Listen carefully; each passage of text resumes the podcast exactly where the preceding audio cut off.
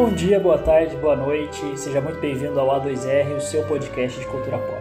Eu sou o Arthur e se você ainda não sabe, eu sou o Arthur. Hoje nós estamos aqui no nosso quarto episódio e dando sequência à nossa grande saga sobre Harry Potter. No episódio de hoje nós vamos falar sobre Harry Potter e a Câmara Secreta. Essa sequência maravilhosa que tem uma das melhores cenas, mas também uma das mais asquerosas do cinema, na minha opinião, e que logo logo vocês já vão saber. Afinal, né, o sentido da aranha bateu forte aqui. É com você, Rafael. E aí, galera, beleza? Aqui é o Rafael. Espero que vocês curtam o episódio. A gente tem muita coisa para trazer aí pra vocês. E aí, galera, aqui é o Arthur. No caso desse episódio, o outro Arthur. Sejam bem-vindos e simbora. Então, galera, retomando desde o nosso último episódio, após o lançamento né, da Pedra Filosofal, o livro fez muito sucesso principalmente nos Estados Unidos, ele explodiu, virou um best-seller, e a J.K. foi pega de surpresa, na verdade. Ela não esperava que fosse fazer tanto sucesso, inclusive ela ficou muito insegura, com receio sobre a escrita do seu próximo livro, Câmara Secreta, que já estava quase na metade do processo de escrita. E por um tempo, inclusive, supostamente ela parou de escrever o livro por um tempo, mas logo em seguida voltou. O livro saiu no próximo ano, em 1998, em julho, no Reino Unido, e em 99 nos Estados Unidos. Não inesperadamente, o livro foi mais um sucesso. Não foi o medo que ela teve de que ela pensou que talvez o sucesso do primeiro livro foi pura sorte. Não foi o caso. Né? Inicialmente, o Câmara Secreta era para ser chamado o Enigma do Príncipe, em inglês Half-Blood Prince, porque a princípio ele ia lidar com duas narrativas ao mesmo tempo, que seria a narrativa do Tom Riddle e também a narrativa do Príncipe Mestiço. Só que né, essa ideia foi descartada porque ela percebeu que seria coisa demais para um livro só. Foi adiado essa narrativa pro que virou né, o sexto livro e o sexto filme da franquia. E o segundo livro decidiu focar só no, no mistério envolvendo o Tom Riddle e a Câmara Secreta. O filme em si, eles iniciaram a filmagem três dias após o lançamento do primeiro filme nos Estados Unidos, que foi em 2001, e ele foi lançado em 2002, para surpresa de ninguém também, ele fez muito sucesso. Na época do lançamento, nos Estados Unidos, no Canadá e no Reino Unido, ele foi a terceira maior abertura, né, ficando atrás só de Homem-Aranha e da Pedra Filosofal, que é o primeiro filme da franquia. E no geral ele foi muito bem recebido, tanto por fãs e por críticos, e novamente, né, foi mais um sucesso aí para a franquia.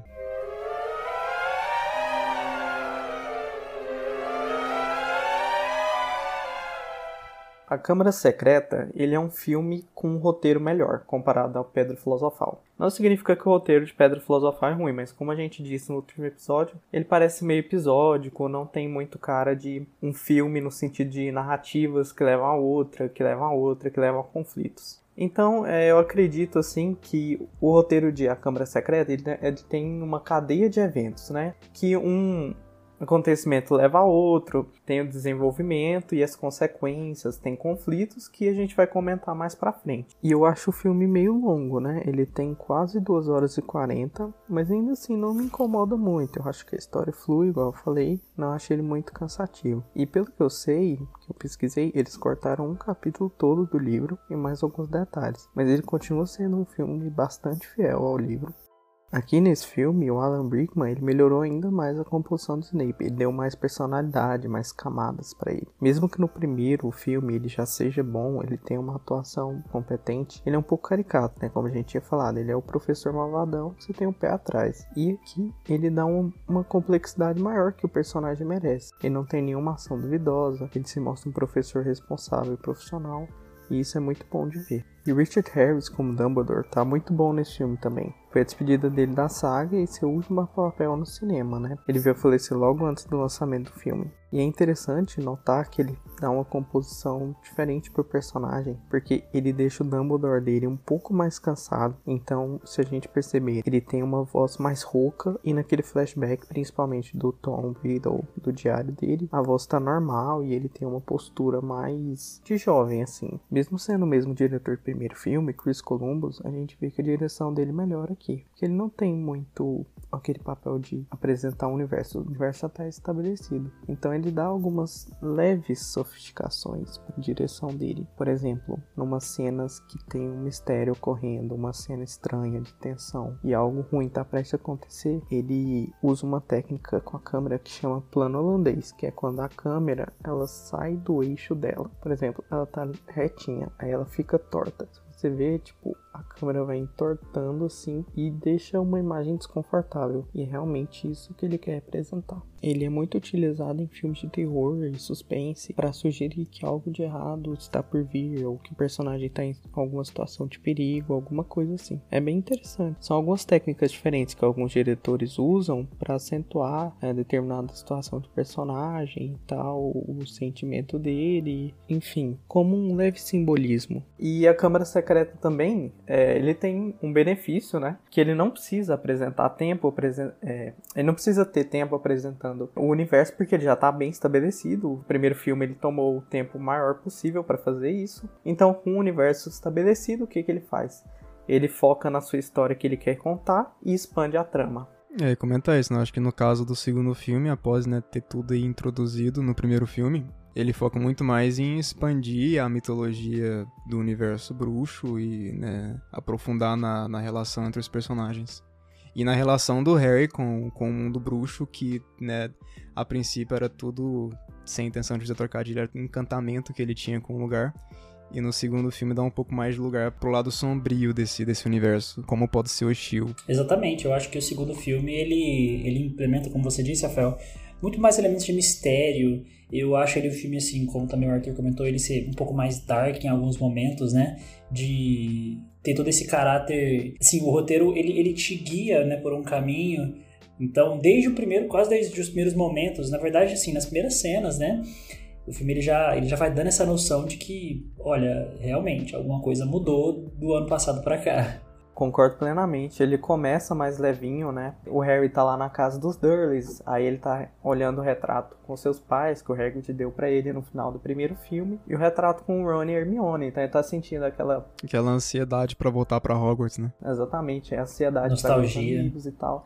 E ele fica se perguntando, né? Tipo, ah, será que ninguém lembra de mim? Eu não recebi nenhuma carta e tal. E aparece o Dobby, o elfo doméstico. O Putin mágico. Pra quem não sabe, na época que saiu o filme, tinha alguns advogados aí russos querendo processar a Warner pelo design do Dobby ser muito parecido com o Putin. Entenda aí como você quiser, né? Tipo, se o cara mesmo se interpretou como uma inspiração pro Dobby, né? É, convenhamos, né? Mas outra coisa, né? Vamos não irritar o Putin, porque, porra. Putin, se você estiver escutando o nosso podcast, por favor, hein? Dá um like aí, compartilha com os amigos, viu? Vamos lá. A Rússia tá saindo vacina pra Covid. O Putin ficou Putin. Boa. Tava faltando vodka no cabinete dele naquela época. O Kremlin tava complicado. Faltou uma vodka na mão do Dobby, pô. Pois Aí é. sim seria um elfo foda. Aí era o Putin perfeito. Enfim, o Putin, mais conhecido como Dobby, ele aparece no quarto do Harry, né? E ele, tipo, fala, tipo, cara, você não pode voltar para Hogwarts porque coisas horríveis vão acontecer. E o Harry fala, ah, é o único lugar que eu tenho amigos. Nessa cena continua sendo ressaltado como que o Harry é maltratado pelos Dursleys. Inclusive surgiu um meme do Harry Potter dizendo que eu estarei no meu quarto sem fazer barulho fingindo que eu não existo.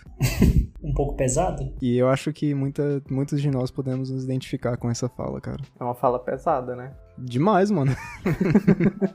Tadinho do Harry, né, velho? O cara sofria abuso domiciliar. Exatamente. Você, você é tratado como lixo pelo, pelo que você chama de família, né? Que aquele, aquele é o conhecimento de família que o Harry tem de pessoas que estão ali.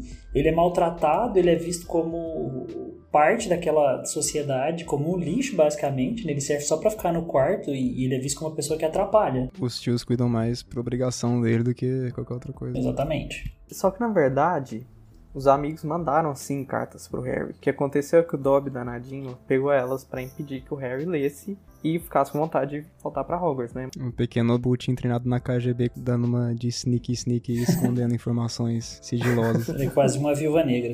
Cara, o, o Dobby ameaça ele, sabe? Tipo, mas aí aparecem Ronnie e os dois gêmeos Fred e George que vão chegar naquele carro voador, famoso carro voador. E se você segue a gente no Instagram, você viu lá a curiosidade muito interessante dele. Como estamos num universo de magia, ele foi enfeitiçado. Então eles pegam o Harry e levam para casa dos Weasleys. E o Harry, ele continua impressionado, encantado, porque na casa deles tem muita magia. Tudo lá é magia, né? E a mãe deles ama o Harry, tipo, trata 30 vezes melhor que a Petúnia trata ele, sabe? A tiazinha Weasley é um amor, né? Uma coisa que eu acho muito legal, tipo, é nesse contraste que tanto o Harry quanto a gente sente assim, é que enquanto o Harry, né, para ele magia era uma coisa desconhecida até os 11 anos dele, não sei qual idade que ele foi para Hogwarts, para a família Weasley sempre foi parte do dia a dia, né, da rotina deles. Como todos são bruxos, né, eles vivem uma vida de bruxos, tipo, tudo na casa deles é encantada, cheio de feitiço e é, acaba que inclusive o Ron acaba sendo dos três o que mais conhece sobre essas coisas do mundo bruxo. Toda hora ele explica coisa para eles e tal e tipo, você vê essa, esse contraste, como a família Weasley é totalmente envolvida em magia. Não, e é muito legal quando né, no filme você ele, eles levam você para dentro da casa deles e ele tá sempre, sempre, sempre naquela coisa, né, que a gente comentou no primeiro filme, que ele sempre tá descobrindo as coisas, então quando ele vê, sei lá, é, a, costura lá de alguma coisa, tudo sozinho, as vassouras e tudo. Então, assim, é tudo mágico, literalmente. Por mais que ele esteja no mundo mágico, tudo para ele é novo, então ele sempre fica com aquela cara de meu Deus, o que está acontecendo, né? Então isso é legal, Muito pô. top. Acho que é, tipo, inclusive é legal o contraste, né? Tipo, o Harry que é, tá aprendendo à medida que ele vai o Ron que meio que sabe dessas coisas por vivência e a Hermione que sabe... Estudiosa, né? Tipo, é, estudiosa, tipo, ela sabe muita teoria, mas não necessariamente na prática por filho de pais que, no caso, são humanos, que são trouxas, não possuem poder de magia. Que, inclusive, acaba sendo um sub... um sub-arco que tem uma certa relevância nesse filme. Tipo, como que os pais da Hermione são trouxas, né, não bruxos, e ela é bruxa? E, tipo, a resposta tá na genética mesmo. Tem um gene mágico, alguma coisa assim. Que Ela é assim, algum assim. membro da família, né? Tipo, foi bruxo lá para trás e gerou descendente. E acaba que ela foi também, né, Arthur? Eu acredito que para ser, eu tava tendo uma discussão muito ferrenha um tempo atrás exatamente sobre isso, sobre a genética Harry Potter, é, sobre Eu acredito que tem que ser duplo, pelo menos duplo recessivo pra, pra você ser. Porque assim, o que faria sentido, algum ancestral talvez dela pode ter desenvolvido um gene, né? Então, ele pode ser um azão azinho, os pais dela têm que ser pelo menos assim, né? É, heterozigoto nesse sentido, de azão azinho. E pra ela ser, tem que ser azinho azinho. Ou seja, filho de mágico. Sempre Mágico vai ser é. mágico. Mágico. Mas no caso não é filho de mágico, né? Mas, tipo, é, ela é, de qualquer modo, ela é uma descendente, né? Exato. Caramba, galera, quem for fazer Enem esse ano aí, anota aí a aula de genética. viu? Exatamente. A 2R é cultura também, pessoal. E ciência. Mas é bem isso, tipo, é, é quase como se fosse um alelo recessivo, tá ligado? Porque aparentemente os avós da Hermione, ou algum dos avós, é, era mágico. E os pais não são. Só que aí, né, o alelo duplo recessivo acabou passando pra Hermione. Aí ela tem a- o dom com a magia. E já na casa dos Weasleys, é, eu acho super interessante o meme da Gina olhando com o olhão enorme pro Harry. Tipo, é o primeiro filme que a Gina aparece, tipo, tem mais tempo de tela. Antes só aparece ali na plataforma 9 3 quartos no primeiro filme, só pra acompanhar a mãe. E aqui ela já aparece, você já vê que ela, tipo, sabe, ela já tem um crush no Harry ali. Ela chega, ela Quem olha não, com né? um olhão pro Harry e vaza, sabe? Tipo, é muito engraçado. Bastante. Inclusive, eu acabei de ter uma pergunta que agora que eu fiquei curioso, tipo, o que Hermione falava pros pais quando ela ia sumir pra Hogwarts por seis meses seguidos, tá ligado? Então, vou explicar isso agora. Já que você teve essa dúvida, assim, por a gente não ter lido os livros, a gente não sabia muito bem. E eu vi que quando acontece de ter um nascido trouxa, ou seja, pais trouxas que dão origem a um filho bruxo, Conhecido racistamente como Mudblood, né? Que é sangue. sangue. Impuro, né? sangue ruim. E, e o legal é que, tipo. Ó, os nazistas aí de, do mundo mágico. Tipo, cara, os Malfoy são os nazistas do mundo mágico, mano. Tipo, eles são Eles preconceituosos. são demais, Fica mano. preocupado com. É até com triste, né? A Hermione aí. fica puta, começa a chorar e tal. E só retomando aqui, é, como que um bruxo, filho de, de pais trouxas, sabe que é bruxo? Um funcionário de Hogwarts, pode ser o Hagrid, pode ser o Dumbledore, pode ser Minerva, qualquer pessoa, assim, do alto escalão de Hogwarts, chega na casa da pessoa com uma carta de Hogwarts, explica para os pais, né, o que, que tá acontecendo, que a pessoa é bruxa, que ela é mágica e tal e que existe essa escola de magia e bruxaria. E aí, se os pais foram de boa, como é o caso da, do da Hermione, pelo menos no filme, né? É, eles, eles aceitam e acompanham ela. E aí tem isso que você falou, tipo, ah, mas os, os trouxas não podem ir para o mundo bruxo. Uhum. Exatamente. A exceção é pais trouxas. Pelo que eu lembro, tipo, eles podem ir no máximo até o beco diagonal, sabe? Com um filho. Mas eles sabem que é uma escola de magia, que magia existe, que bruxos existem. Sabem, Só que eles não podem contar pra ninguém, é não podem. Caramba. Um puta segredo pra manter, mano. Tem algum tipo de punição, mas eu não sei. Punição por morte. Punição por avada cadavra. Pesado, mano. Ou esquecimento apenas, né, de tudo. Tá com Obliviate neles e pá. eles lançarem um feitiço que faz todo mundo esquecer. E falando em carta de Hogwarts, as cartas de Hogwarts chegam, né, pro Harry e pros Weasleys, e eles vão pro beco diagonal. E aqui a gente já percebe uma melhora nos efeitos visuais. Que eles tacam o pó ali na, na chaminé, né? Na... É uma fogueira mágica, né? Eles jogam um pó na lareira, surge aquele foguinho verde, sabe? E aí eles falam para onde eles querem ir, no caso, beco diagonal, e eles vão. E aí o Harry fala, beco diagonal. Ele fala errado e ele aparece num outro lugar, que é dentro do beco diagonal, né? Só que aí o Hagrid resgata ele, tira ele de lá para ir comprar as coisas, né, os materiais, e eles encontram a Hermione. Ela olha assim um pouco para trás, assim, vira e aí a câmera mostra os pais dela, né, o pai e a mãe, e aí eles voltam a conversar. Tanto que o Lucius até zoa ela, fala: Caramba, "Ah, é temos verdade, uma velho. Mudblood aqui, né, uma sangue ruim aqui". E aí zoa os pais dela, ela fica meio chateada, mas aí chega o pai do do Ron para parar com a zoeira. E esse é o primeiro contato do Lucius com o Harry. E ele já se mostra ser super nojento, né? Ele pega o Harry pela cabeça ali pra ver a cicatriz. O Lucius é aquele personagem que a gente conhece, né? Ele é um Malfoy mais velho. Nazista. Exatamente. Mais velho e mais experiente. E mais covarde, mas também. Exato. Eu, também- inclusive, eu vi sobre a produção que. A, pro- a princípio, aparentemente, o Lucius não tinha uma descrição específica sobre o cabelo. Então a ideia foi do ator de ter o cabelo longo pra ser diferente do, do Draco Malfoy, que tinha o cabelo curtinho. Exatamente. Eu faria uma referência aos elfos da Terra-média aí, né, de uma das classes.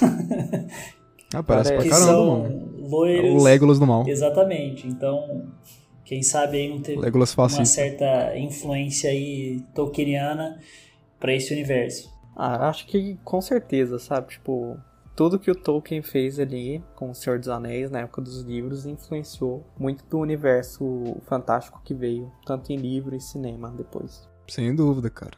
Com Harry Potter incluso. o Malfoy pai, né, nessa cena, você já, assim, você já cria um certo ranço, né, do Malfoy filho ah, no primeiro filme, e a partir daí você passa a ter mais uma pessoa pra você odiar no universo de Harry Potter, né? Então, é, isso é muito legal. Os Malfoy começam como uns merda, né, velho? Que, tipo, é cuzão com todo mundo, só que à medida que você vai avançando na franquia, vai aparecendo gente tão cuzona que no fim os Malfoy são, sabe, não são ninguém. São um bando de covarde que, Exatamente. que só, é só pau mandado, que morre de medo do Voldemort, que só tá querendo aí sobreviver. Fica até com dó com eles no fim da franquia. Com certeza. E a Exatamente. gente vê que, tipo, pelo menos nesses primeiros filmes, a gente fica com aquela sensação de ódio eterno dos Malfoys. Inclusive, ódio maior que o próprio Voldemort. Até porque nesse ponto o Voldemort não tinha É. muito desenvolvimento ainda. Depois desse momento que eles encontram, né, com a Hermione, todo mundo, tem esse primeiro contato, eles, é, acontece uma cena que, como, como vocês sabem, né, caso você tenha escutado o primeiro episódio da saga do Harry Potter, inclusive tá aqui no Spotify, no Deezer, Apple Podcast, todas as plataformas digitais, Propaganda sutil. é, é, tem uma, uma das cenas que, quando eu lembro que a primeira vez que eu assisti, eu achei muito engraçado, né? Que é a introdução do Lockhart, né? Que é muito engraçado, porque eles tentam dar uma pinta de galã pra ele, né? Ele tá na livraria, né? E de repente chega o Harry lá assim, o que que tá acontecendo aqui, né? Ele precisava comprar algumas coisas e aí de repente ele chama o Harry pra lá, né? Aquela coisa de fama, né? Porque o Harry é famoso, né? E aí E ele quer aproveitar do Harry pra ficar famoso com base no Harry. Exato. Não, mas agora eu vou dar todos os meus livros aqui pro Harry Potter, né?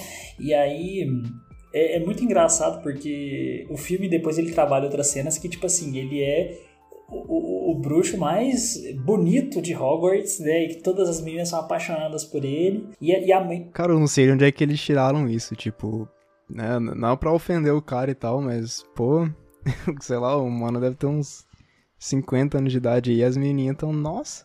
Ele mostra ele como um professor imponente, né? Que todo mundo admira, mas que na verdade a gente sabe muito bem, né? Tipo, Charlatão. Exato, aquele amigo seu que só paga de badass, mas que no fundo. hum. E assim, é muito engraçado isso, né? Porque o momento que o Harry Potter ele entra na, na loja de. Ele tá né, publicando um livro lá para os fãs.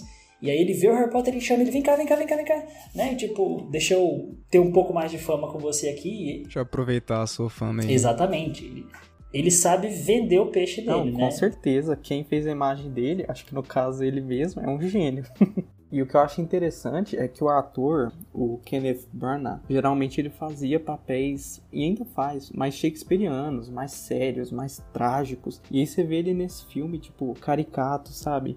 Totalmente, tipo, desengonçado, ele é engraçado, ele tem uns maneirismos, tipo, ele é medroso, sabe? Então é muito interessante ver essa composição que o ator deu ao personagem. E aí é que eles vão para a famosa plataforma 9 3 quartos. Eles não passam porque o Dobby bloqueia a passagem. Exatamente, a gente fica mais sabendo mais para frente. Foi o Dobby que fez tudo para impedir o Harry de voltar a Hogwarts, porque algo terrível vai acontecer. A gente vê mais para frente que é a Câmara Secreta. Exatamente. Então toda a trama ela começa já fica, poxa, mas parece que tem alguma coisa errada. Por que, o Harry não pode voltar é, para Hogwarts, né? Então a partir desse momento, né, eles têm a brilhante ideia de, olha, eu acho que existe um carro que a gente pode tentar ir para Hogwarts, mas eu acho que eu não sei muito bem dirigir, né? Cara, eu achava essa cena maravilhosa quando eu era criança. Tipo, eu lembro de assistir no cinema e eu ficava, nossa, eu ficava empolgado pra caralho. Tipo. E aí a cena que o Harry quase cai do carro em cima do trem. E a gente já vê melhores efeitos visuais aí também, né? Não parece um boneco misturado com CGI. A gente vê que é o próprio ator ali, tipo. E é, e é impressionante, porque, tipo, passou um ano do primeiro filme para esse e os efeitos estão bem melhores. A gente esqueceu de falar o próprio Dobby. Se você vê ele hoje, os efeitos não envelheceram mal, sabe? Tipo, ele é bem feito, assim. Tudo bem que hoje seria mais cheio de complexidades e tal, mas ele é um personagem que até hoje é muito bom, sabe? Visualmente falando. É é, pra considerar na época, ele, ele envelheceu muito bem, assim. É, pô, de 2003 o filme, né, velho? O efeito especial meio que tinha acabado de se descobrir nessa época de uma forma que não era ofensivo de assistir, sabe? Envelheceu muito bem. Exato, nossa, e é, e é muito bonito. Tem cenas realmente nesse, nesse filme que envolvem eh, o Dobby que são muito bonitas. Então, assim, a partir desse momento, né, que... E é super engraçado essa, essa sequência, né? Porque eles eles estão no meio de Londres e aí eles precisam ir pro norte da Inglaterra para Excelente ideia. Né, para voltar para Hogwarts. e aí eles, poxa, vamos sair no meio da cidade, né? Vamos pegar um carro que voa. Que por sinal é um carro maravilhoso, que é um Ford Anglia, é, que também eu, eu posso falar que ele é um, um similar da Ford, né? É, pro Bel Air, que para quem gosta de carro é são dois carros maravilhosos. O Bel Air é mais conhecido, né, a nível mundial, ali aquele final dos anos 50, né, carro barbatana só porque o Ford é um pouquinho menor. E começa essa essa viagem que por sinal é maravilhosa, né, que o, o Ron não sabe muito bem dirigir o carro, por sinal, né? Eu acho que o ápice do Ronnie nesse filme são os surtos que ele dá. Tipo, bati o carro do meu pai. Com certeza, as caras e bocas dele, o desespero dele, tipo, falando com o Harry, ele é um alívio cômico muito bom nesse filme. Eu acho que ele melhorou, inclusive, a, atuação, né, o Bert Queen. Na verdade, sabe quem que ele me lembra muito? É, eu reassistindo o filme, eu lembrei muito de Macaulay Culkin em Esqueceram de Mim, aquela cena que ele põe a mão assim e grita, né? É, é uma expressão muito para ele nesse momento, né? Eu não vou gritar aqui, porque você não merece escutar é, o Arthur aqui gritando no seu ouvido, no seu carro. Mas me lembra muito esse.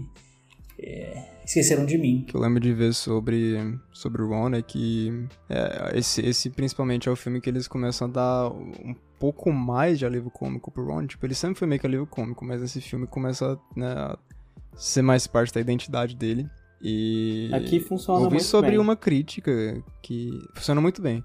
Mas eu vi uma crítica, assim, alguém comparando aos livros, de que a personalidade do Ron acaba sendo muito reduzida nos filmes para só isso, sabe? Tipo, só um alívio cômico. E que nos livros não é exatamente assim. Então, aparentemente tem essa tem uma galera que tem essa esse conflito assim com a maneira que o filme retratou o Ron. Olha, eu concordo que o Ron ele é alívio cômico em muitos filmes, só que eu acho que, tipo, a partir do Prisioneiro de Azkaban, ele, sabe, ele tem um propósito ali na trama, ele tem uma importância, ele participa dos principais conflitos, dos principais acontecimentos, dos principais eventos. Mas realmente aqui, revendo o filme, ele é basicamente um alívio cômico mesmo. Bastante, inclusive também o fato de que para Hermione ganha uma maior importância nos filmes em relação ao Ron quando comparado aos livros, tipo, ela, ela tem um maior peso assim. Eu não sei opinar porque eu nunca li, mas é o que eu ouvi falar. Então, assim, é interessante, né, que logo depois que eles chegam, né, já tem aquela coisa de que, poxa, né, o mundo dos trouxas não pode ser de conhecimento, não pode saber das coisas mágicas, e algumas pessoas viram o carro em Londres, né?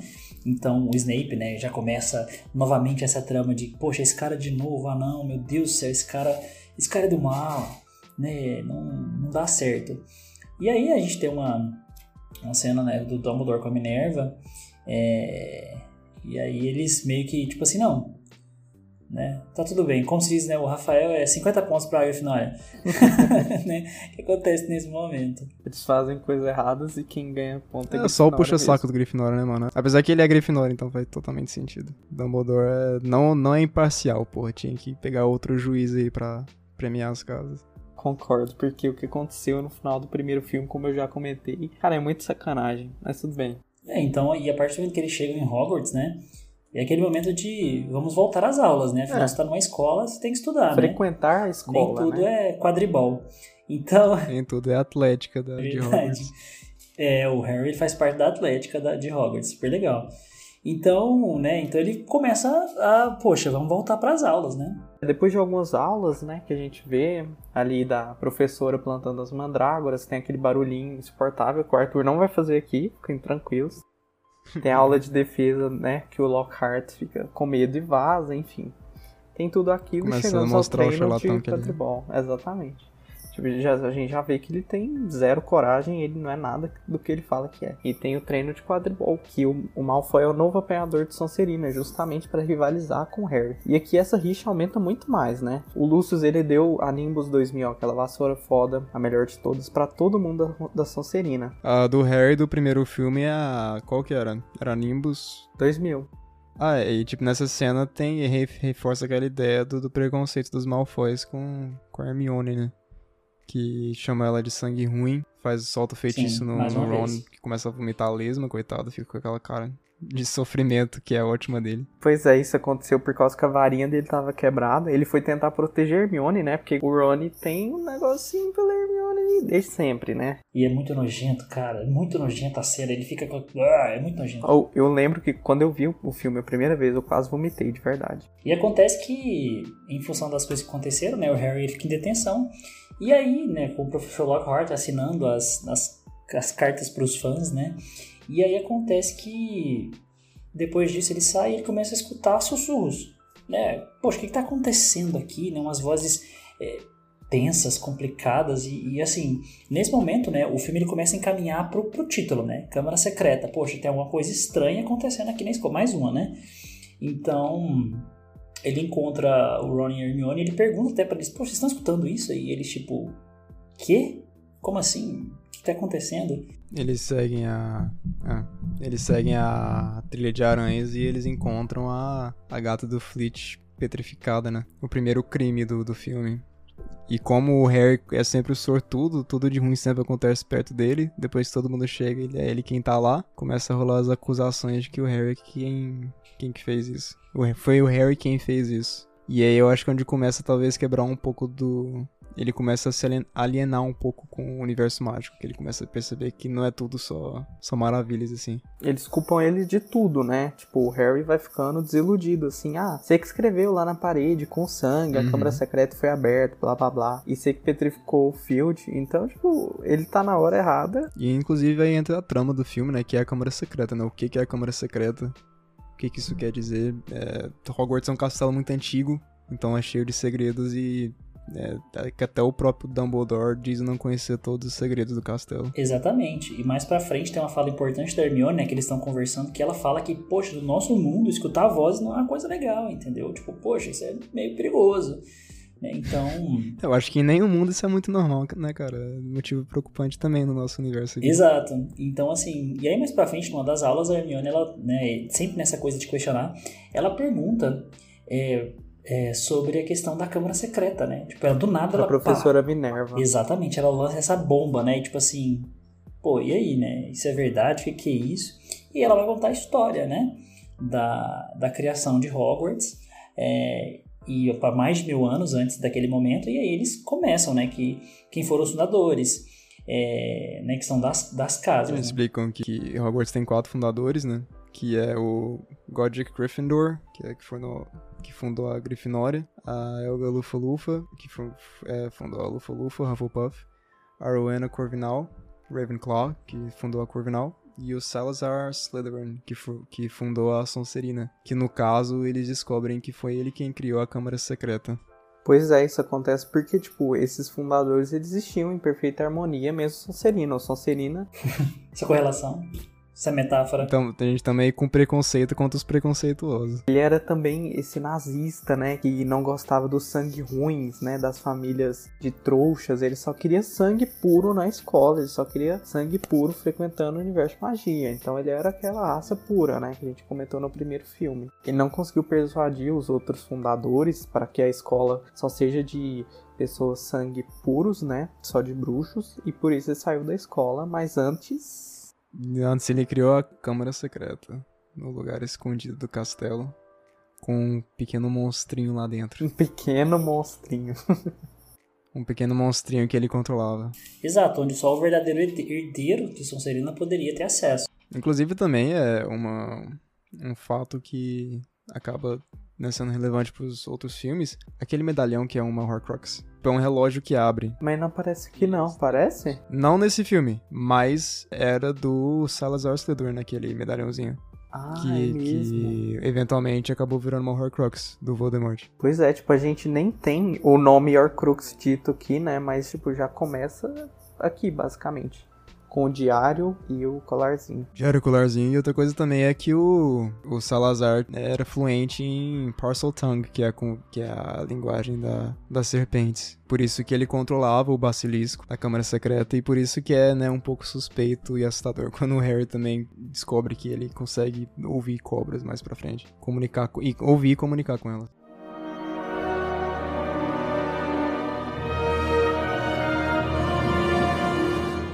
Depois dessa aula, a Hermione fica todo, né, toda suspeita, tipo, o que que tá acontecendo? Quem é o herdeiro de Sonserina? E quem que eles vão imaginar? Malfoy, né, lógico. E aí o Harry acha que é o Malfoy e tal. E por isso, o que, que eles vão fazer? Eles querem saber se é realmente o Malfoy. A Hermione descobre que é um meio de tentar infiltrar ali na salão comunal de Sonserina, que seria tomando poção suco que transforma alguém temporariamente em outra pessoa. E eles pensam no Crab e no Goyle, que são os amigos do Malfoy. Só que a, como a poção demora um mês a ser feita, a gente só vai ver eles usando isso mesmo numa cena mais pra frente. Inclusive, nesse filme, né, que o Crab e Goyle tem mais tempo de tela. O que acontece que eu, talvez vocês não perceberam, para quem não percebeu ao longo da franquia, o Crab sai do Harry Potter e no último filme Relíquias da Morte Parte 2 ele não tá lá. Ele substitui ele por outro personagem dos livros porque o ator tinha sido preso na época. Caramba. Não sejam presos, galera. É Sonserino mesmo, né, gente? Brincadeira, brincadeira. E assim, né, pessoal, depois de alguns acontecimentos, a gente tem, né, novamente a gente volta, volta pro quadribol. É, e nesse momento alguns efeitos melhoraram, né, efeitos visuais melhoraram. É, e no, novamente a gente tem aquele embate que, que né, a saga ela coloca novamente. Sonserina versus Grifinória. E até que Grifinória começa bem, depois Sonserina vai ganhando, ganhando, ganhando, ganhando. E o Malfoy, como a gente disse, ele tá nessa partida, né? Ele, ele é o novo integrante do time. É... Só que tem algumas coisas erradas que começam a acontecer, né? O balaço, né, que é aquela bola, é... começa a perseguir o Harry. É, a, a bola lá fica possuída e começa a perseguir eles igual uma bola assassino, né? Eu achava essa sequência fantástica. Eu lembro de amar, eu amo essa cena, inclusive. Inclusive, é, não, realmente, é uma cena muito bem feita. Muito legal essa, essa cena. Eu acho que talvez pode ser a melhor sequência de quadribol no Harry Potter, não tenho certeza. É, talvez ali... Talvez viria a ser Sim, superada certeza. no Cálice de Fogo. Mas depois a gente comenta isso. E aí acontece que, como, novamente, né, essa cena ela, ela é cíclica, né, de certa forma, mas porém melhorada, o Harry vê o, o pomo, né? Que é aquele com as asas, para quem não sabe. E aí começa aquela disputa entre o Harry e o Malfoy para quem vai conseguir é, pegar, já que esse é o maior objetivo, né? Quem pegar ganha. Isso, então o jogo acaba. Inclusive, pra quem curte trilha sonora aí, é o nosso querido John Williams, né, o nosso compositor de toda a saga Harry Potter. Ele dá uma enfiada bem indiscreta aí de uma trilha sonora de Star Wars, basicamente. É, nessa época tava em produção, né, o Ataque dos Clones do Star Wars. E a trilha sonora da sequência do quadribol que é muito boa, ela é literalmente 90% idêntica com a trilha sonora do, do Ataque dos Clones. Quem tiver curioso aí, pesquisa dessas trilhas no YouTube que você vai ver. É, ele basicamente deu uma de preguiçoso aí e refez, recolocou a trilha sonora um pouquinho Cara, diferente. é quase idêntico, sabe? Inclusive, tem uma, uma hora nessa cena de perseguição, é, tá tocando essa trilha, que aparece um barulhinho da nave de Star Wars na hora. Eu tava revendo, eu falei, tipo, mano, não acredito, sabe? Então, tipo, a referência tava ali mesmo. Você vê, né, cara? Nem o Joãozinho é E a perfeito. própria cena, falando rapidinho, que ela parece aquelas cenas da Millennium Falcon fugindo entre destroços e tal, sabe? Então eu acho que ele pensou nisso e colocou ali a trilha. Talvez seja por isso. É, no, no caso, o correspondente do filme que toca essa trilha sonora no Ataque dos Clones é a perseguição que eles têm em Coruscant, que é Sim. na, na metrópole lá, nas naves, que o Anakin suicida fica pulando de, de carro em carro. Ou seja, não é só você que faz Ctrl-C e Ctrl-V, hein? E seguindo na história, né, o, o, o- Malfoy cai, o Harry ele consegue pegar o pomo, só que ele, né, a- o balaço ele quebra o braço do Harry, ele- eles ganham a partida, mas aí, né, não dá certo porque ele se machuca. E aí, novamente, a gente tem o professor Lockhart que tenta pagar de eu sou o fodão, ele vai, ele usa um feitiço Ele errado, fala errado, né? tipo, não sobra o E- osso no Harry, sabe? Exato, ele vira uma Mano, borracha. que cara lixo, mano. Exato, né? Ele só atrapalha. E aí, nesse momento, é, a gente tem o Harry indo pra enfermaria, né? E sendo tratado, né? Ele tem que ficar um tempo de repouso. E aí, depois de algum tempo, nós temos o nosso amigo voltando, né? Pra, pra conversar com ele, né? E aí o Dobby fala uma coisa que a gente fica sabendo um pouco mais da mitologia dos elfos na saga, né? Que eles são tratados como escravos e tal, e eles só podem ser libertados se o mestre der roupas pra eles. E eles usam uma roupa, por exemplo, é, o, o Dobby ele usa uma roupa toda rasgada assim, que ele fala que é símbolo da escravidão e tal. E a gente vai ver lá no final do filme, né, que ele vai ganhar a roupa e ele vai ser libertado pelo. Coitado do cara, só queria uma meia, né, mano?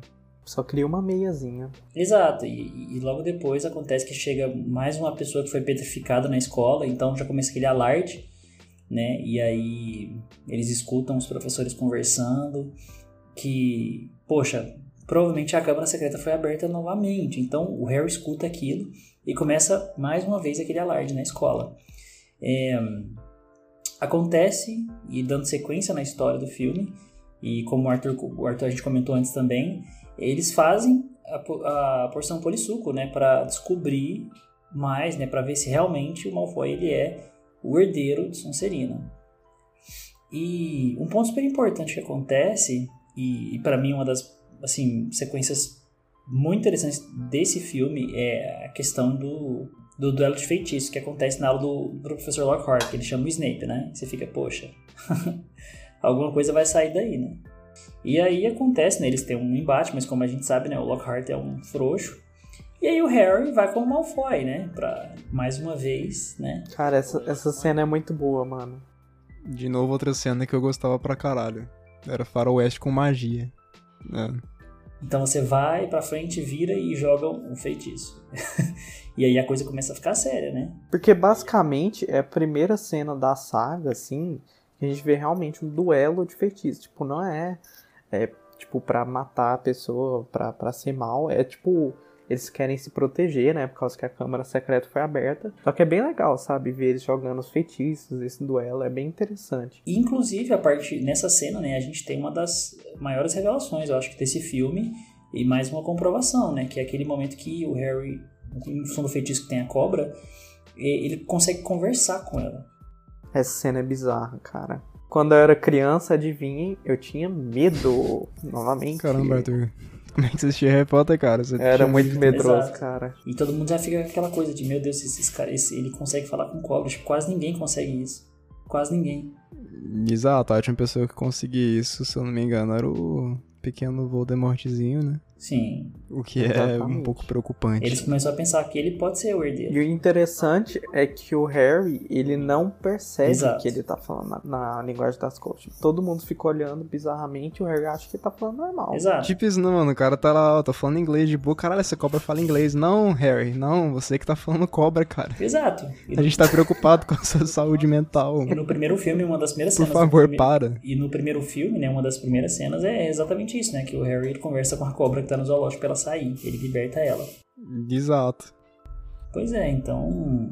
E novamente, né? Mais uma vez acontece uma cena de petrificação e o Harry tá no lugar errado, na hora errada de novo, né? É, que, e aí acontece que novamente o Harry, meu Deus, ele vai ser expulso agora, né? Poxa, não fez nada. E é, ele vai para o escritório do Dumbledore, né? Porque, poxa. E ele reencontra algumas coisas do outro filme, o Chapéu Seletor e tal. E aí ele vê, né, uma coisa super, acho que super legal para quem vê pela primeira vez, que é a Fênix, né? É, que nesse momento ela está se desintegrando, ela está literalmente virando cinzas. E ele, meu Deus, o que está acontecendo? é, e aí ele conversa com o Dumbledore e tal, e ele, ele comenta que na verdade essa é meio que a beleza né, da, da vida, é, da, do ciclo, na verdade, da Fênix, né? Que em função das lágrimas ela consegue renascer. As lágrimas têm poder curativo. Exato. Uma coisa interessante nessa cena é, é, uma, é um questionamento que o Harry leva até o final do filme, sabe? Que é assim, gente, será que eu tô na casa certa, sabe? Eu falo com cobra, teve toda aquela parada do primeiro filme, será que eu não deveria estar em Sonserina? Então ele pergunta o Chapéu Seletor, e o Chapéu Seletor fala que não, que ele tá na casa certa mesmo. O Chapéu fala que foi difícil, mas que acertou, só que ele deixa um coisa ali, tipo, ah, mas acho que você se daria bem em Sonserina, sabe? Só pra assombrar a mente da criança. Com certeza, ele não deixa Harry em paz, sabe? E ele leva isso até o final do filme, quando o, o ele fala novamente pro Dumbledore, sabe? Gente, será que eu tô na casa certa? E o Dumbledore fala, sim, você tá em Grifinória. Mas sabe por que você não foi pra Sonserina? Porque você escolheu Harry. Tipo, ele dá uma lição de moral, né? Tipo, ah, que o mais importante da vida são as escolhas, sabe? E é por isso que ele estava em Grifinória, ele queria estar em Grifinória. E eu achei super interessante. Porque ele fica meio transtornado com a ideia dele poder ser uma pessoa do mal. É, a gente pode falar da Myrtle, né? Que ela, antes do diário, que ela foi morta pelo basilisco. Ela, foi no, ela sofria muito bullying, né? Ela foi no banheiro chorar. E aí ela ouvia a voz de um garoto no banheiro feminino. E quando ela abriu a porta pra né, Simplesmente morreu. pra ele sair, do nada ela morreu. Exato. tipo, do nada desapareceu da existência. Aí a gente descobre mais pra frente que era o Tom Riddle comandando o Basilisco. Que, né, quem, quem der de olho com o Basilisco tem a morte imediata. Que, no, que aparentemente o Basilisco utilizava dos dutos da, de Hogwarts pra se locomover. Sempre comandado pelo Tom Riddle, né? Uhum. Tanto no passado quanto no presente, por meio do diário. E a gente vê que o pessoal é petrificado e não morto porque eles olham reflexos do basilisco, eles não olham diretamente no olho do basilisco. Com a Hermione, é, quando ela é petrificada, é por causa do espelho. Com o fotógrafo é por causa da câmera, né? Nossa, é verdade, cara. Eu nunca fiz Cara, eu essa só conexão. percebi isso dessa vez. Muito legal. A gata foi por causa do reflexo, sabe, da parede na, na água, porque tem uma hora que tá inundado o corredor. Então, esses toques, assim, Aham. sabe? É muito interessante. Ele encontra o diário quando tá tudo alagado, né? E aí ele chega no banheiro, as torneiras estão todas abertas. Inclusive, são as torneiras da abertura da câmara secreta, que a gente descobre mais pra frente. E a Murta que tá chorando, porque ela acha que alguém jogou o diário nela. ela faz um drama, falando, não, vamos jogar livros na Murta porque ela não tem sentimentos. E aí descobrimos que é o diário do Tom Riddle, que aparece com quase uma hora e meia do filme, a trama principal do filme. hein? Demora bastante, né? Mas aí a gente encontra a primeira Horcrux da saga, que é, né, uma do- dos objetos no qual o Voldemort ligou por feitiço a alma dele, pra que ele pudesse sobreviver e voltar depois. Exato, e, e a partir desse momento, né, cria-se um, um estado de tensão em Hogwarts e leva basicamente a lei marcial, né, também sobre a forma que o Dumbledore está conduzindo, então tem toda essa trama de desconfiança de que ah, você não está fazendo as coisas certas, então os alunos eles, eles passam, eles não podem ficar depois das 18, né, depois das 6 horas, se eu não estiver enganado, é, nos corredores, então eles têm que estar nos quartos, parará, parará. É, basicamente virou os Estados Unidos em 2020, né? Toque de colhimento depois das seis. Exato. E é- exato. Então, mas o Harry é um, um cara, né, à parte. Então ele, ele e o Ron, eles, eles saem de, de Hogwarts, né, e eles vão para casa do, do Hagrid, né. Eles tiram a capa da invisibilidade, que novamente deveria ter uma, quem não. É, e aí eles perguntam, né, porque eles é, escutam a história e eles, poxa, é o Hagrid, né. Então eles vão conversar com ele E aí eles são interrompidos, né? Porque bate alguém na porta do Hagrid e aí eles colocam novamente a capa. E aí o quem chega na casa do Hagrid é o Dumbledore, com, com o ministro da magia, né? Cornelius que é o Fudge. Cornélio, né? Isso. E aí eles falam que eles têm que agir porque tem uma coisa errada. E aí o, o Dumbledore fala, é bem bonito, né? ele fala que ele confia completamente no Hagrid. Só que, na verdade, né, todo esse, esse clima de mistério, né, o Hagrid ele é levado para Azkaban. Ele é impeachmentado e, e aí é, eles decidiram que um conselho que vai é, comandar Hogwarts, já que eles não concordavam com É por nada não, mas o Dumbledore foi impeachmentado por muito pouco, hein? Tem um outro cara aí que... Exatamente. Então, né, ele quem chega, quem inclusive chega dando essa notícia é o Lucius, né? Começa a dar mais um ranço que você começa a ter dele. O Harry ele encontra o diário, né? E ele passa a folhear, ele vai escrever com a tinta e a tinta desaparece, mas aí aparece, tipo, aquela coisa que você fica, meu Deus, o diário está escrevendo sozinho. Oi, eu sou Tom Riddle. E aí a gente conhece esse personagem, que ele é muito importante pra saga, né? Atra- através de flashback. A gente tem uma cena de flashback um pouco estranha. Eu não sei vocês, mas eu sempre achei um pouco estranho, tipo, o jeito que ele literalmente entra dentro do É. livro. Exatamente, é muito Eu estranho. não sei, eu achava que podia ser uma coisa meio psicodélica, assim, que ele tava tendo uma visão do passado, mas não, não, ele literalmente, Ele realmente fisicamente entra. entrou dentro do livro. É muito louco. É Ele muito fala, ah, deixa eu te levar 50 anos passado e de repente o Harry tá lá. Meio que em forma de memória. Não é bem explicado, sabe? Mas ele realmente vai pra lá. E aí o Harry tenta falar com o Tom Riddle, né? Mas, tipo, como ele não tá no passado de verdade, não viajou no tempo, é, não acontece. E aí passam com o corpo da pessoa morta. Que a gente descobre que é a Murta que geme, né? E o Dumbledore chama o Tom Riddle. Ele fala que não pode. É a mesma coisa que com o Harry, sabe? Tipo, tem muitos paralelos entre os dois. Isso que é interessante. Fala, ah, você não pode estar vagando na hora dessa. Sim, verdade. O Dumbledore fala que a Câmara Secreta foi aberta, que Hogwarts era ameaçado de ser fechada e tal. E aí ele pergunta pro Tom a mesma coisa que ele perguntou pro Harry. Tem algo que você gostaria de me dizer? O Tom fala que não, né? E aí a gente vê uma coisa bizarra, que é o que o Rafael falou. Tipo, não só a entrada no flashback é bizarra, como toda a cena, assim. É muito estranho, sabe? Tipo, tem um, sei lá, tem um tom esquisito essa cena. Não, não tô falando que seja, não é no sentido pejorativo. É que ela traz um, um estranhamento, sabe? Um mistério esquisito, assim. Que o Tom abre uma porta, Eu, não acho que ela é esquisita, ela é mais, tipo, ele traz um estranhamento. misteriosa, assim, sabe? Na construção. E isso é reforçado pela fotografia, que é meio tipo amarronzada, Mais sabe? antigo, né? Verdeada. Não- Sim, ele dá um tom antigo. Exatamente. Exato. E depois disso, inclusive, tem uma das sequências que eu, eu tipo assim, é uma sequência importante pro filme, mas eu, enquanto a pessoa que tem aracnofobia, detesta. O Hagrid ele fala pro, pro Ron e pro Harry seguirem as aranhas. Aí olha pra você ver, crianças seguindo aranhas no meio da floresta. E elas vão entrando mais pra dentro da floresta, mais pra dentro da floresta. Até que chega num ninho de aranha. Ele acusa de que a aranha do Hagrid, a Aragog, é o monstro da Câmara Secreta que matou a Murta. Logo, o Hagrid seria culpado. Então, o Hagrid fica com a, a ficha suja, sabe? Entre Sim. aspas. E aí ele é proibido de usar magia. Mas ele promete manter em segredo. E acontece que o, o Harry e o Ron eles chegam dentro, novamente o Ron morrendo de medo, né? Porque ele, assim como eu, nós odiamos aranhas. É, e, e eles conseguem, eles encontram a Aragog, né? Que é a aranha que foi. Ela sobreviveu e o Hagrid salvou ela. Ela conta toda a história que o Hagrid nunca abriu. Depois disso, ele foi fazer um pequeno aparecimento lá em no Retorno do Rei, pouco depois desse filme. É verdade, só que lá a aranha ela tem muito mais importância para a história no geral, mas tudo bem. É, então, ele comenta né, que não foi o Hagrid, que ele nunca abriu, e que na verdade o monstro é a coisa que as aranhas mais odeiam, né? É o monstro que as aranhas mais odeiam.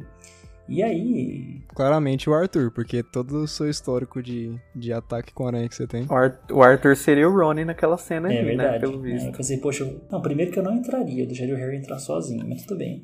É, O Ronnie é mais corajoso que você. Ah, cara, nessa cena, não sei. Mas ele tá, a gente, quando a gente tá com um amigo, a gente vai, né? Então eu entra- eu entraria sim, mas com fogo. Eu entrava, mas porra, por que, que você fez eu entrar, cara? Exatamente. Só que acontece uma reviravolta, né? Porque tava vem aparecendo a aranha e a, e a Aragog ela fala: Não, tudo bem, eu dei informações para vocês, mas vocês não podem voltar, porque as minhas filhas têm que comer, né? Bizarro. Começa uma, uma sequência de perseguição absurda na floresta com mais aranhas e aranhas gigantes. E como eu assisti o filme mais velho, essa cena me lembrou muito uma cena lá de A Sociedade do Anel, que é a cena do Balrog, que os, os goblins, não, os. Os orcs. Os orcs estão. Não, é Goblin, velho. É Goblin. Exatamente, eles estão querendo né, pegar a Sociedade do Anel. E que, tipo, a cena é muito parecida, se você for lembrar, que eles estão descendo das árvores, pouca iluminação, até que chega o Balrog, né? Só que no caso do Harry Potter, chega o carro, né? É, para salvar eles. Do nada. E eles, né? Ok. E acontece que o, o carro realmente salva eles de novo te faz questionar por que, que tem uma floresta assassina do lado de um, de um colégio para crianças. Primeiro, é, tem centauros, tem o Voldemort comedor de unicórnio assassino, tem aranhas gigantes assassinas. Tipo, cara, não é nem um pouco seguro sair andando por aí. Exato, e a partir desse momento, o filme já começa a inclinar pro final, né? Eles descobrem que o monstro, na verdade, é uma cobra. Um basilisco. Exato. Então você cria essa relação de mais uma vez, de quem falar com cobras e tudo. Tipo, eles pegam do, daí da mitologia grega o basilisco, que né, é uma serpente que mata com o olhar. Exato. Então acontece que nesse momento, depois de alguns acontecimentos, a irmã do Ronnie, ela é capturada. E aí o, o Harry e o Ron, eles vão, poxa, vamos conversar com o nosso professor fodão, né, que é o Lockhart. É... Ele chega, na verdade, ele chega falando, ah, estão me chamando, eu sei onde é a entrada da câmara secreta. E a Minerva, tipo, fala ironicamente, ah, vai lá então, vai lá cuidar do monstro. Ele fala que vai se preparar, mas na verdade tá arrumando a mala para vazar, né? E é nessa hora que ele conta, né, pro Harry e pro Ron que tudo é mentira, que o que ele fazia, cara, isso é muito bizarro, que eu não tinha percebido antes quando eu via. Ele pegava todos os heróis, digamos, dessas histórias, tirava a memória deles com Obliviate e jogava tudo pra conta dele. Então ele fazia, não só aumentava a imagem dele pelo charlatanismo, tipo, pela farsa, ele também destruía a vida de outras pessoas, sabe? Então, o cara é do pior nível possível. Eles vão pro banheiro das meninas, né? Que tá a morta aquele higiene, que por sinal tem um barulho horroroso.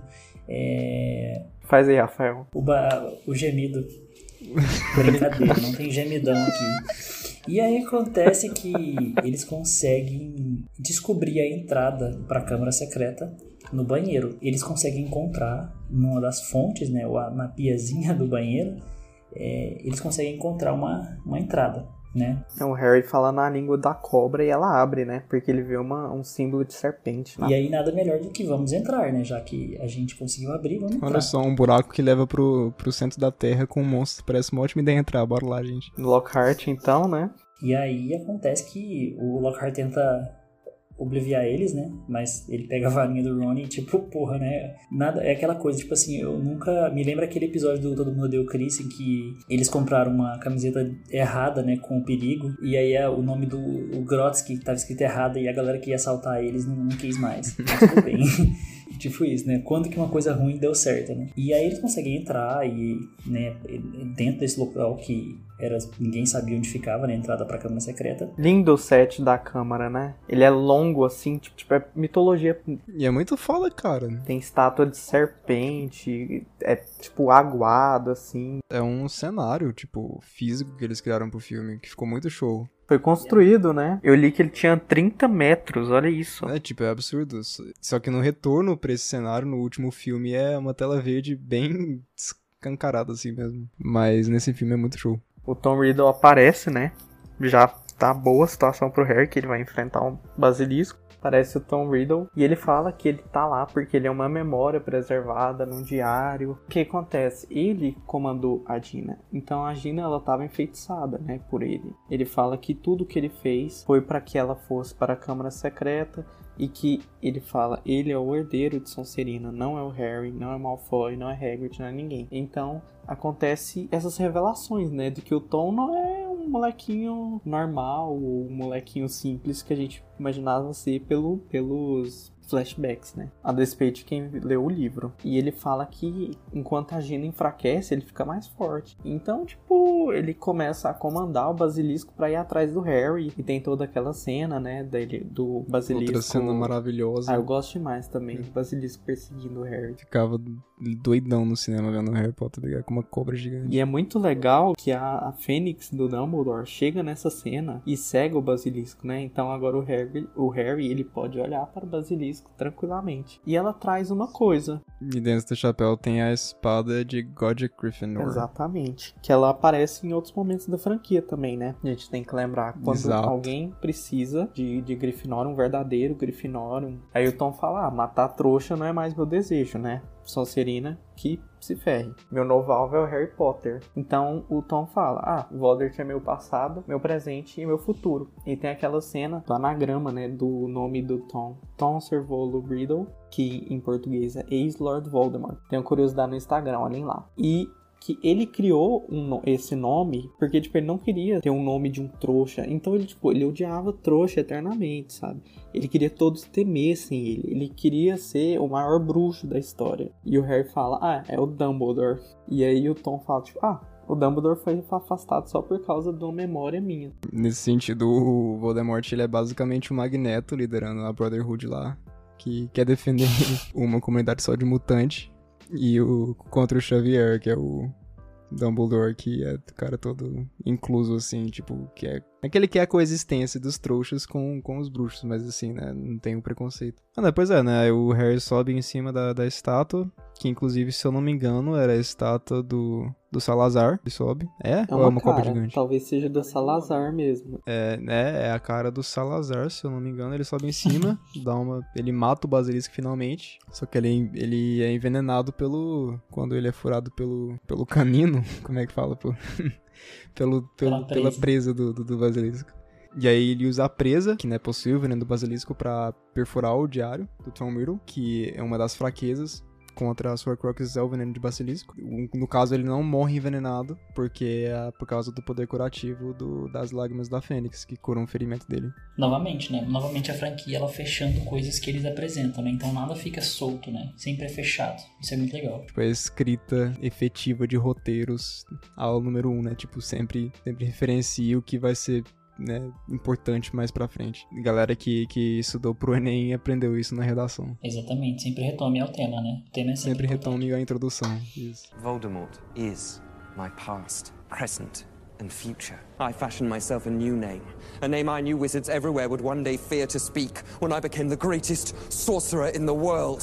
Albus Dumbledore is the greatest sorcerer in the world. E aí o Dumbledore, ele ele fala que eles quebraram regras e tal, mas na verdade o que, que ele faz? Ele dá prêmios especiais. Dos dois mil pontos pro Grifinória. Cara, o, o Dumbledore é muito Grifinória. Enfim, ele pede pro Rony mandar os documentos pra soltar o Hagrid, né? De Azkaban. E aí vem aquela cena que eu falei lá atrás, né? Que o Harry, ele, ele fica muito preocupado pelas semelhanças dele com o Tom Riddle, com Sonserina. E o Dumbledore fala, explica por que, que o Harry tem essa parte no, no mal, assim, digamos. Que foi porque o Voldemort transferiu alguns poderes pra ele naquela cena. E a gente vê isso com a língua das O cobras. Dumbledore paga de bonzinho, mas na verdade, secretamente, ele quer destruir todas as casas de Hogwarts e ficar só Grifinória, né, cara? É isso que ele quer. ele é o pior dos puristas de todos, só que ele se, ele se passa de bom velho. Ele é o verdadeiro nazista. Brincadeira, É o galera. verdadeiro vilão da história. Exato. Já parou pra pensar isso? Você aí? Pois é, Pois reflitam. é. Então depois disso, é, assim, depois que acontece tudo isso, tem uma cena muito bonita, né? Que é a cena do Dobby, que a gente falou mais cedo também, né? O Harry compra uma meia. Ele pega a meia dele, do pé dele, pô. Caralho, compra, mano. Ele sai Onde é de- que eu tô, velho? São duas da madrugada. Tipo, o cara foi lá pra Walmart comprar uma meia pro Dobby, tá ligado? E compra uma meia. Toma meia da, da Adidas aí pra ti. E aí, né, o Dobby agora, por ter recebido uma roupa, eu vou deixar essa cena, tá? Ele vai, ele é finalmente um, um elfo livre. Inclusive, tem uma cena improvisada é, no- nesse confronto do Lucius Malfoy com o Harry.